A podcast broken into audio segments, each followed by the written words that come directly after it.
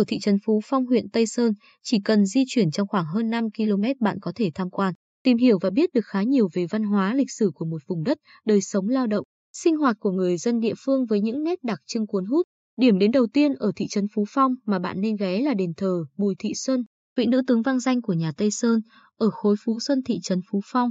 Đền thờ xây dựng theo kiến trúc truyền thống, gồm gồm có ba gian, trong đó chính điện là nơi đặt tượng đô đốc Bùi Thị Xuân bằng gốm rất vàng, uy nghi, thuận đường di chuyển. Từ đền thờ Bùi Thị Xuân đi khoảng hơn 3 km là đến bảo tàng Quang Trung. Sau khi thành kính dâng hương ở đền thờ Tây Sơn Tam Kiệt và Văn Thần Võ Tướng, bạn có thể đi vòng ra phía sau để ngắm các công trình mới hoàn thành tuyệt đẹp là nhà tiền bái, nhà thượng điện, nhà trưng bày của bảo tàng Quang Trung được nâng cấp mở rộng, đầu tư hiện đại với hơn 1.000 hiện vật, tài liệu, tượng tranh hoành tráng. Phòng chiếu phim 3D về triều đại Tây Sơn, Hoàng đế Quang Trung Nguyễn Huệ, một giai đoạn lịch sử hào hùng của dân tộc. Rời nhà trưng bày đến nhà diễn võ, bạn thêm hào hứng khi xem chương trình biểu diễn chống trận Tây Sơn, nhiều bài quyền, binh khí đặc sắc võ cổ truyền Tây Sơn Bình Định. Cách bảo tàng Quang Trung cũng chỉ khoảng 3 km là làng Giao Thuận Nghĩa, khối Thuận Nghĩa thị trấn Phú Phong, nằm trong định hướng phát triển du lịch của tỉnh và huyện Tây Sơn.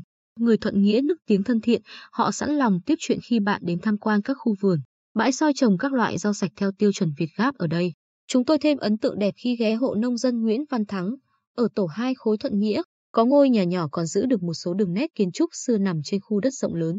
Hiện hai bên là những giỏ ớt chín đỏ hành xanh mướt.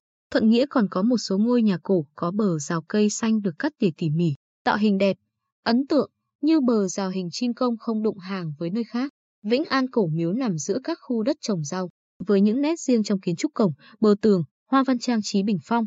Một điểm check-in mới ở Thuận Nghĩa trong 3 tháng qua là khu du lịch sinh thái sen nẫu, có bầu sen khoe sắc rộng gần 2 hecta cùng các nhà tròi, cầu tre, tiểu cảnh.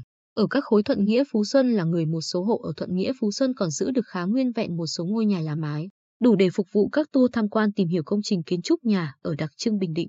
Trong số này đáng kể nhất là ngôi từ đường họ Quách, được biết đến với tên gọi Tịnh Nương Đường, xây dựng từ 1908 đến 1911. Nhà cất hình chữ môn với hai lớp mái theo lối cổ, tổng diện tích xây dựng khoảng 500 m2.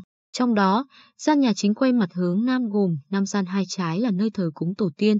Trời nắng nóng, vậy mà bước vào bên trong gian nhà thờ lại thật mát. Màu thời gian phủ lên những cây cột bằng gỗ quý, màu đỏ sẫm, to tròn, bóng láng, nhiều chi tiết chạm khắc tỉ mỉ. Phu phu, ở Thuận Nghĩa, từ đường Quách tộc cùng với Quách Trọng Đường, hoàn thành năm 1917, là ngôi từ đường của một chi phái họ Quách, được các chuyên gia Nhật Bản đánh giá cao khi đến nghiên cứu. Ngôi từ đường của ông Bùi Đắc Khả, 70 tuổi, ở khối Phú Xuân, nằm cách đền thờ Bùi Thị Xuân chỉ vài trăm mét.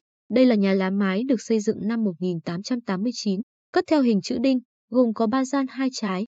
Theo họa sĩ Nguyễn Thượng Hỷ, ở Quảng Nam, người có nhiều năm nghiên cứu về nhà cổ Việt Nam, được trao giải thưởng quốc tế Jaifumi, Nhật Bản, với những đóng góp lớn về bảo tồn công trình kiến trúc bằng gỗ. Ở khu vực miền Trung, ngôi từ đường của gia đình ông Khả là ngôi nhà làm mái duy nhất còn giữ nguyên mặt bằng tổng thể truyền thống. Mách thêm với bạn, ông Bùi Đắc Khả rất hiếu khách, từng là thầy giáo nên ông có cách giảng giải sinh động, dễ hiểu, giúp ta dễ dàng hiểu rõ những đặc trưng. Giá trị của nhà lá mái không chỉ về kiến trúc mà qua đó còn biết thêm về truyền thống văn hóa lịch sử của địa phương và tộc họ.